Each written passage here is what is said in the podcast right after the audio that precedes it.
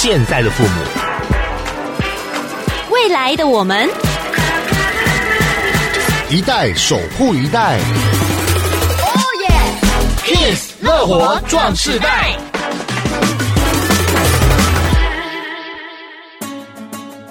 迎收听《Kiss 乐活壮世代》节目，我是曲曲，我是杨纯。之前呢讲到的长期照顾的部分呢，都是被照顾者。嗯、今天我们的主题是照顾者。来，我先问问看杨纯，杨纯，哦、你一天上班几小时？呃，算九个小时，扣除中间一个小时 是八小时。小时好，一个礼拜上班几天？五天。可是有一种工作呢，是你一旦上班了之后呢，没日没夜，一天二十四小时，一年三百六十五天，它不是 Seven Eleven。但其实我觉得有点像妈妈的角色了耶。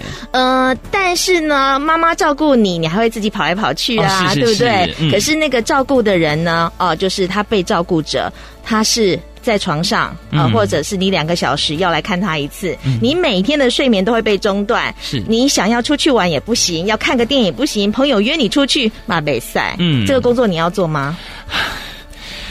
我只能喘气，因为我们刚好今天要聊到的是关于喘息服务这件事情。是，嗯、可是当你面临的时候，你要做抉择。有些人毅然决然投入去从事这个照顾者的工作，嗯、所以我们今天呢就要讲到的是喘息服务，邀请到的是辅英科技大学高龄及长期照护事业系的尤秋燕尤老师。尤老师好，两位主持人好，听众朋友大家好，我是辅英科技大学高龄及长期照护事业系秋燕老师。那那我都喜欢同学叫我小燕子老师。是的，小燕子老师今天来到节目当中。燕子来喽！对对对，燕子来了，很可爱耶。对，我们今天讲到喘息服务嘛，嗯、其实在这个长照的部分，我们还是让大家了解一下这个长照怎么申请，然后这个长照的服务又涵盖哪一些呢？好，一般应该大家也都有看到呃长照的一些政府的宣导。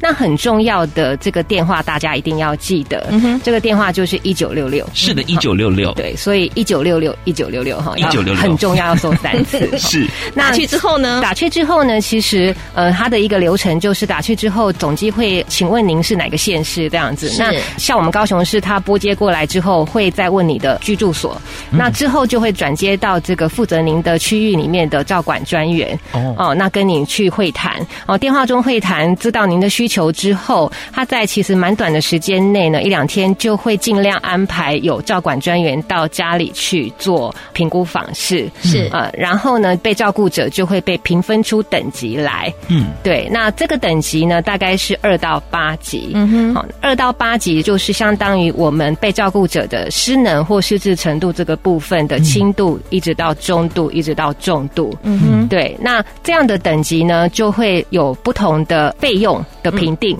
嗯哼，那这些费用并不是直接金钱，而是把费用转成服务。服务嗯，对，那今天我。我们会介绍到的是喘息服务，嗯，那其他的当然还有呃照顾服务啦，或者是辅具服务啦，或者是我们的这个交通接送的服务等等。嗯，所以长照呢，从一百零六年开始二点零上路之后呢，呃，如果有需要的话，就会分成四个钱包嘛，对不对？对，四包钱，嗯，四包钱是哪四包钱？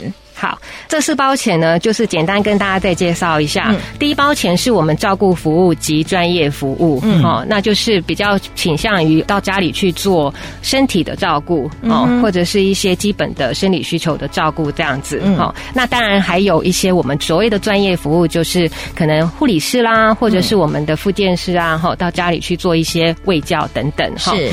那第二包钱是交通接送服务，就是可能有些个案他需要在居家要到。医院去做复健是哦，或者是要去就医、嗯、哦，那他需要富康巴士哦，那他可以做预约这样子。是，那第三包钱是辅具跟居家无障碍的环境改造。嗯，那因为我们知道有些个案在家里的环境并不是呃都是无障碍，可能很容易造成他在家里的跌倒的危机。哦、是，所以这个部分政府也有提供这样的这一包钱，嗯、然后会派评估的专员到家里去看您需要什么样的环境改造或辅具需求。嗯，那最后一包钱就是我们今天天要讲的喘息服务这一包。嗯，呃，那等一下可以再聊一下喘息服务。对，对这四包钱从二到八级有不同的核定金额，把这个金额换成服务。那今天讲的就是喘息服务，大家都觉得喘息是给谁喘息呢？嗯，当然就是照顾者喽。对，因为你想想看，一年三百六十五天，二十四小时的照顾，你有时候真的会那个压力大到你真的想躲到一个角落去。可是这个时候你还是要去照顾别人，嗯、这个时候喘息服务就派上用场了。但是喘息服务也分很多哈，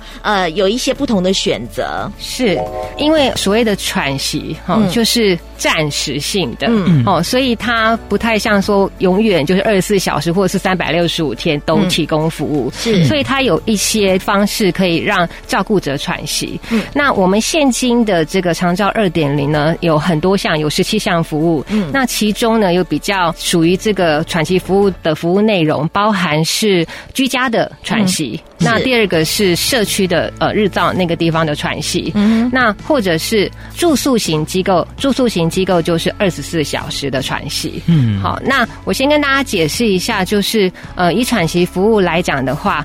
刚刚我们讲的二到八级的人都可以申请，嗯，嘿，那在二到六级，它就分两个阶段，哈，所以二到六级是一个金额的计算，那七八两级这个重度的是另外一个金额，嗯，好，那你的金额计算不同，你可以选择你想要在居家，然后由居家服务员到家里帮你取代一些照顾。的业务哦，或者是你想让长辈到日间照顾，像幼稚园一样，白天把他送去日间照顾，然后呃下午傍晚再带回家。好，那或者是刚才讲的住宿型二十四小时机构，我们把长辈送到住宿型机构，然后由住宿型机构来去负责二十四小时的全天照顾，大概就是这几个类型可以选择。嗯，所以我们刚刚已经介绍完这喘息服务包括哪些项目了嘛？其实我觉得今天呃透过小。燕子老师的分享，其实我觉得应该说这个单元呢、啊，也让我学习到说，呃，像是这一些专员到家里面去进行服务，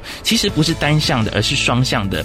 除了是我们帮这些行动不方便的呃朋友好了进行一些协助之外，也是希望可以透过自己的专业，然后带领那些家人一起来把这件事情给做得更好、更完善。嗯嗯，好，所以这个喘息服务，其他到家里也可以帮这个照顾者去从事他平常要做的一些事情。嗯，所以。像是包含了打扫家里啦、煮饭啦，这些也都算吗？呃，这个可能要特别跟听众朋友澄清一下，嗯、就是喘息服务虽然是核定的级数跟费用，嗯哼，但是还是要由我们的个案管理师。到家里去再次确认，嗯，呃，这个长辈或是这个家属真正需要的服务是什么？嗯，那刚刚呃，曲曲主持人我们讲的那个清洁服务的部分，嗯、这个部分可能要特别的提醒，他是必须要个案他可能居住的地方，他的一房一厅一卫，哦、呃，房间、客厅还有卫浴，呃，长辈可以到的地方，他自己没有办法独立完成清洁，那可以由居服员去帮忙，嗯，哦，那但是如果这个长辈活动之外的地方，嗯、可能就是要家属自己负责这个部分。嗯、就像是他住在一楼孝亲房，你不可能叫这个去三楼打扫，那就超过范围了。对，超过范围了。嗯，对。那还有刚才讲的呃餐食的准备，这是可以的。嗯、就是像白天如果家里的儿女都去上班，嗯、那长辈他的餐食呃也可以借由居家服务员呃看是要到家里帮他备餐，还是帮他代购，嗯、就是从外面买到他家里。嗯哼，所以。所以居家的话呢，不见得就全部都是呃居家照护，有些是喘息的服务都有，是，是都有、嗯、都可以。他不能在同一个时段，但是他可以分开申请的。嗯，对，最少就是让这个照顾者能够休息一下。是是是。呃，这个照顾者呢，通常他们呢在长期照顾这个长辈的时候，呃，他们其实有一些专业技能跟知识，也都可以透过这些喘息服务来提供协助。嗯、对，因为其实政府派居家服务员到家里去。喘息服务家属，呃，如果也在的话，哦，他也可以同步的去学习他们的一些技能，嗯，哦，那当然，等一下也可以谈到家属还有哪些管道是可以学习，因为其实现在不管是网络这个部分，或者是实体的课程，都有非常非常多的资源，家属可以运用的。嗯，好，待会的话，我们再邀请我们辅英科技大学的小燕子老师跟大家来进行分享啦。Make you strong，乐活壮世代。继续回来到 Kiss 乐活壮士代，我是杨纯，我是曲曲。好，在这个阶段的话，其实我们刚刚特别讲到了喘息服务，不过也蛮想问的，我们就是今天邀请到了来宾，辅英科技大学我们的小燕子老师，就是我们高龄及长照护理事业系的尤秋燕老师。那我今天也想问一下，喘息服务跟居家护理，还有所谓的居家赋能，有什么样的区别呢？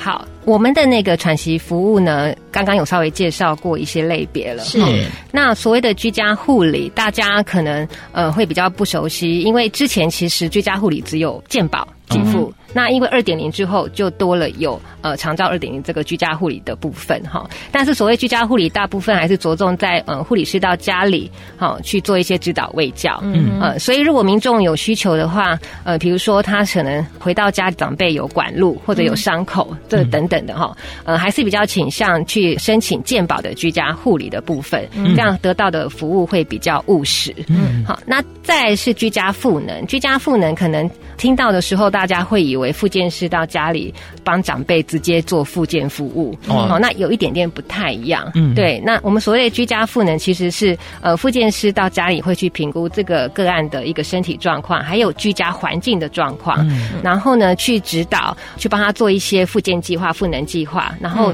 请家属一起参与，帮忙这个个案怎么样在他的一个居家环境中去慢慢恢复他原有的能力。嗯，哦，所以他其实也是比较着重在做一个指导的部分，还有追踪计划这个部分。嗯、哦，它并不是一个，比如说物理治疗是、职能治疗是到家里面帮长辈，比如说按摩啦、推拿啦、敲骨之类的，哦、不是、嗯、不一样，不一样，不是。好，跟大家讲说，这个居家赋能的话呢，其实要评估你的居家环境，还有长辈要做哪一些哈，平常你可以协助他做的一些运动啦，对，或者是呃物理治疗这方面，呃，让他可以呢在家中也能够渐渐的恢复他自己本身的身体的功能。嗯，但是也希望是病患的家人也可以从中去做学习。嗯，当然，当然，这很重要，因为我们知道赋能这件事情并不是只有一天就是几分钟而已，嗯、它是一个很长期的，所以家属可能需要学习一些技能。嗯，持之以恒就能够渐渐的恢复，不能恢复百分之百，但是至少比先前好，是，这是最主要的目的。是，那所以呢，我们今天讲到喘息服务、居家护理跟居家赋能，其实三个是不一样的。那说到喘息服务，上一段节目。当中呢，我们也说到有日照啦，或者临时的啦，哦，有很多的服务的选择，也就是从政府给你的四包钱喘息服务那包钱里面去提领来使用，啊、呃，换成服务，哪些族群适合来选择或申请喘息服务呢？其实我们二点零刚刚一直在强调，照管专员到府评估之后，会帮个案分出一个等级来，是啊、哦，那核定完等级就是二到八级，嗯，那目前喘息服务二到八级的个案都可以做申请，嗯哼，对，所以它其实是条件放的蛮宽的，嗯，对，哦，所以它是以。被照顾者的等级来区分是啊、呃，只要以他的名义来申请，不管你是谁，就是以这个被照顾者的名义来申请，都可以申请到时数啊、呃。不过你知道吗？有些长辈很固执哎，嗯、哦，他就是坚持不要去机构哦，他可能就是要在家里面。那有些人呢，也是辞掉自己的工作，然后全心全意来照顾。嗯，呃，其实他们在学习照顾长辈的时候，很多很多的专业知识技能是不足的。嗯、对，没错，因为。因为就像我们虽然现在是专业人员，嗯、但是我们也是要经过很多年的训练，才能有这些技能。嗯、是，那家属的部分呢？除了他可能居家服务员到家里，他可以。看着学，或者是居家服务员可以指导之外，嗯、其实他也可以额外去申请居家实务指导员啦。哦，对，但是这个部分是要自费。嗯，可所以很多家属可能就比较不会去申请，那个是需要算小时的。嗯、那不然的话，就是其他的方式，家属可以从呃很多网络的资讯或实体课程。嗯、那其实如果家属需要的话，他可以网络打高雄市家庭照顾者的据点。嗯。就会有高雄市所有提供我们的家属这个照顾者哦一些据点的服务的电话以及他的这个地址单位名称。嗯，是。那这些据点呢，它其实有提供很多的实体课程。那像现在线上，他们也提供线上课程。是对。那家属可以跟他们联系之后呢，甚至呢这个地方这些据点也有一些心理师、社工师，嗯，他们可以协助家属在心灵部分的需求。嗯哼。对，所以这个是特别额外对于这个家庭。照顾者有一个支持性服务的一个据点资源可以使用。所以我们的关键字是什么？去搜寻呢？呃，家庭照顾者支持性服务。嗯，当然这也不限于高雄啦，因为很多听众朋友是来自外县市的，其实可以到这个各地市的县市，应该都有，搜寻一下都有的。对，嗯，我刚刚听到小燕子老师讲到一个重点，就是说，哎，心理上有时候你身体很劳累，可是真正让你垮的是你心理上支撑不住了，对不对？是，常常见到这个照顾者，他会有哪一些方面的状况呢？其实我们知道那个。心理会引发生理反应，嗯，其实自己应该也可以敏感到，你可能最近食欲下降，嗯，或者是睡不着。嗯，对，体重下降，下降嗯，嗯，或者是整个呃闷闷不乐，就是提不起精神来。嗯，如果真的有这些状况，可能就要开始真的要去往外寻求一些资源。嗯，不然有时候你不知道自己呃需要被帮忙这件事情。嗯嗯，对。有些朋友他照顾家里面就是卧床的家人之后，我就说，哎，我们可不可以见个面？不行，我要照顾。然后你就发觉，他其实有时候是有人可以换手的，可是他就不想面对我们，不想面对、嗯、呃大。大众，这表示他的心理也开始生病了。嗯，嗯，所以也像这个支持照顾者的组织，这个服务也都可以寻求。当然，当然，他们都有提供心理咨询，嗯，而且有一些都是免费的，这是政府的资源。嗯，嗯，嗯，所以当照顾者呢，其实很辛苦。所以，呃，我们希望说，让大家有多一点的管道，知道如何去学习照顾者的技能，而且照顾好自己的生理。如果自己都没有办法照顾好，你更何况去照顾别人，对吧？对，因为如果你自己都没有照顾好，你可能会比。被照顾者更快垮掉。嗯，但是我们讲到这么多、这么多、这么多的服务，其实钱从哪里来？除了政府有给我们四包钱之外呢？难道我们真的都不需要出任何一毛钱吗？嗯。其实我们这个长照服务跟健保其实就是一样的意思，我们民众还是需要有部分负担啊。那我们四包钱，呃，刚才讲的照顾服务、专业服务是一包，交通接送是第二包，辅具跟居家无障碍环境改善是第三包，再来是喘息服务是第四包。那我们就今天讲的主题喘息服务来讲，嗯，那喘息服务的话呢，我们如果是一般户，我们的经济程度这个一般户、中低户跟低收入户，这个是民众可以去申请。鉴定的，那鉴定下来之后，如果是一般户部分的自付额是百分之十六，嗯，呃，那如果是中低收入户的部分负担额是百分之五，嗯，那如果是低收入户的话，就不需要部分的负担，嗯，对。那大家应该很关心，说到底这个部分负担是刚才讲的是百分比，可是想知道那个数字是多少钱？是。那我们用简单的方式来讲，我们刚才讲喘息服务有二到八级的人都可以申请，是。那二到六。级的个案呢，它被核定的钱会是一年三万两千三百四十元，嗯，是一年。嗯，呃、我一直以为是一个月，没有是一年，是一年。对，一年。然后他再去看看他要去哪个类别，那不同类别有不同的这个计价方式。是。那刚刚讲的，如果你是一般户，你可能一年如果你都使用完了，那你就是三万两千三百四十元，你可能要有百分之十六的部分自付额这样。对对对，嗯、那以此类推。百分之五，嗯，好，那再来就是零这样子。嗯、那刚刚讲除了二到六级，还有七到八级喘息，我们就分两种钱，嗯，哦，两种不同的类别钱。那七到八级的话，核定的是四万八千五百一十元。嗯那一样用百分比来计算部分负担额，嗯，所以就是一年有两种的金额，就是二到六级一个等级，七到八级一个等级。那如果呢，你是一般户的话，要付这两个等级里面其中的百分之十六，就是自付额的部分。如果你是中低收入户的话呢，就负担百分之五。那如果是低收入户的话呢，就完全政府买单，补助的钱就对了。是是，是，嗯，在这个喘息服务里面，政府真的是要照顾到那些照顾者。他的累啊，他的需求啊，除了心理的照顾，还有技巧的照顾。那其实像小燕老师，他自己本身在护理之家担任这个负责人也十几年喽。嗯，我相信有很多的故事，在他的人生阅历当中，应该很多可以跟我们分享。所以，我们等会来听小燕子老师说故事。好，下一段再来进行我们 Kiss 乐活壮士在在请福音科技大学高龄及长期照顾事业系的尤秋燕老师来跟大家分享。Make you strong，乐活壮世代。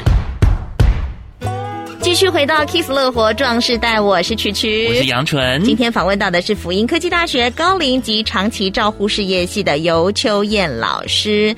老师刚刚讲说，我们的喘息服务呢，其实有分很多种，就是你可以到机构好、嗯、去照顾，比如说呃一整天或二十四小时，也可以短时间的有一些喘息服务。但是我必须想问老师一个问题，就是说，像这个长时间的机构选择，我好像在这个坊间看到有什么养护机构啦、护理之家啦、安养中心啦，他们的区别是什么？我要怎么选呢？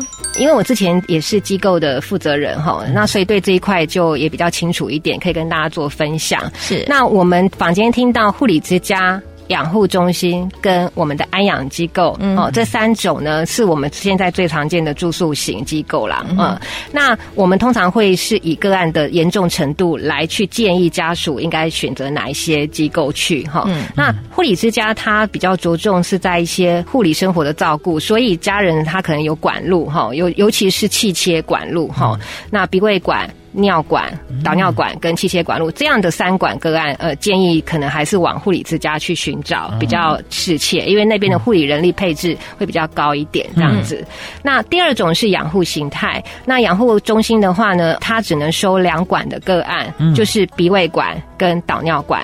哦、呃，所以有气切的个案，你还要另外去找养护中心，它有附长期照护床的那个比较少。嗯，呃，当然养护中心它的护理人力配置没有像护理之家那么高，所以如如果你有气切管的，可能还是要刚刚讲的要往护理之家这样。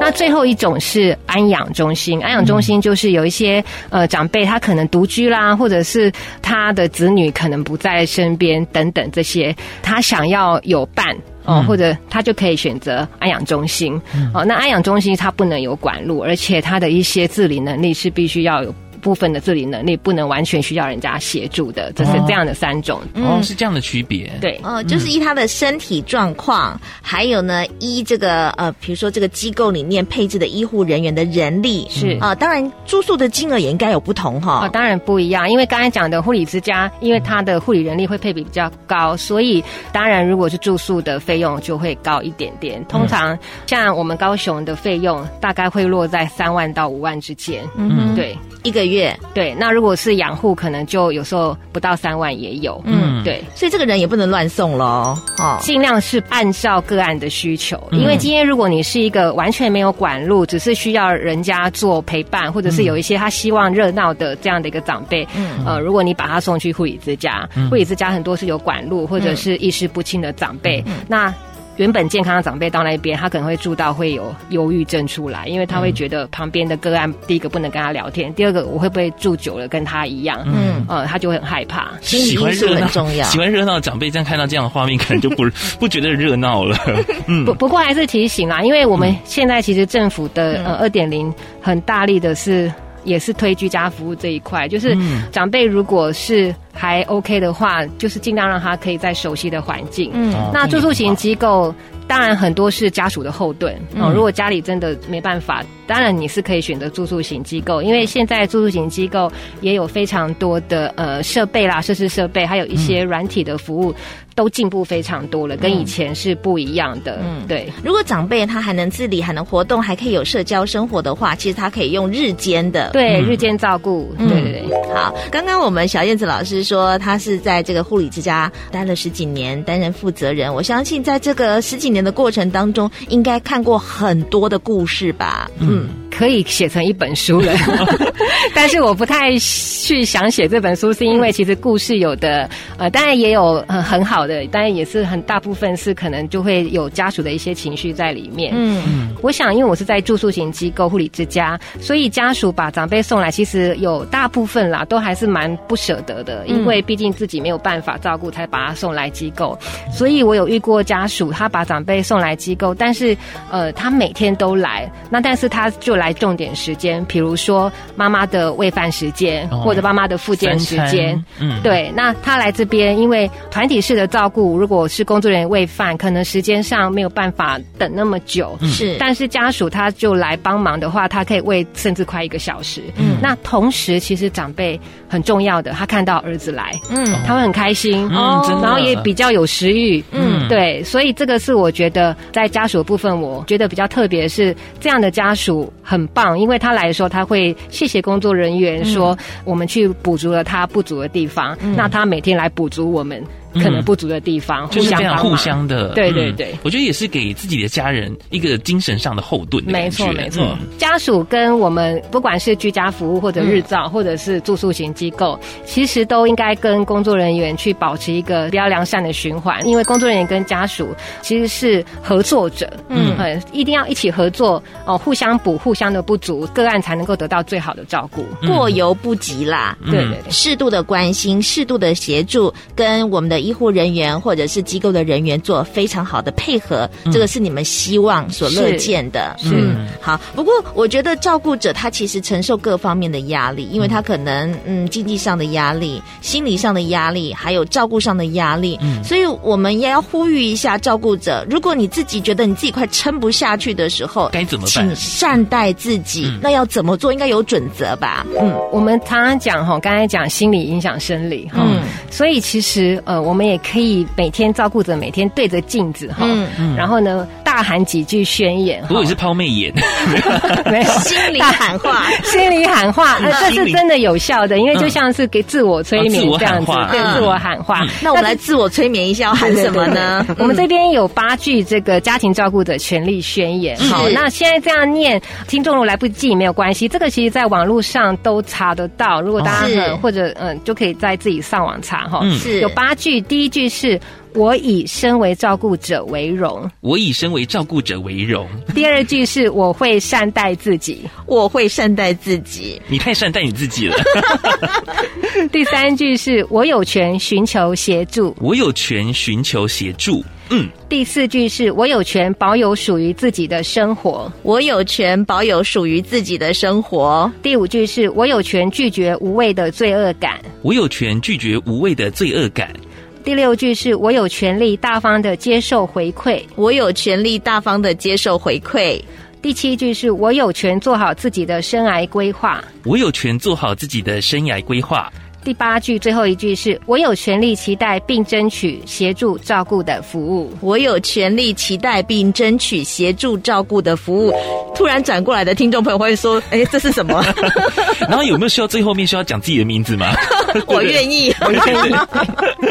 其实我真的觉得心理建设是也是很重要的，而且真的是心理会影响到生理。嗯，这个是其实，在生活当中，像我自己几个朋友也是，他可能哦心情郁闷，然后就可以看得到他连外表都改变了。嗯嗯，好，我们希望今天做这一集的长照相关的喘息服务，嗯、对很多有需要的朋友是莫大的帮助。嗯，所以今天也非常谢谢辅英科技大学高龄及长期照护事业系的尤秋燕老师。最后有没有什么小叮咛、小提醒呢？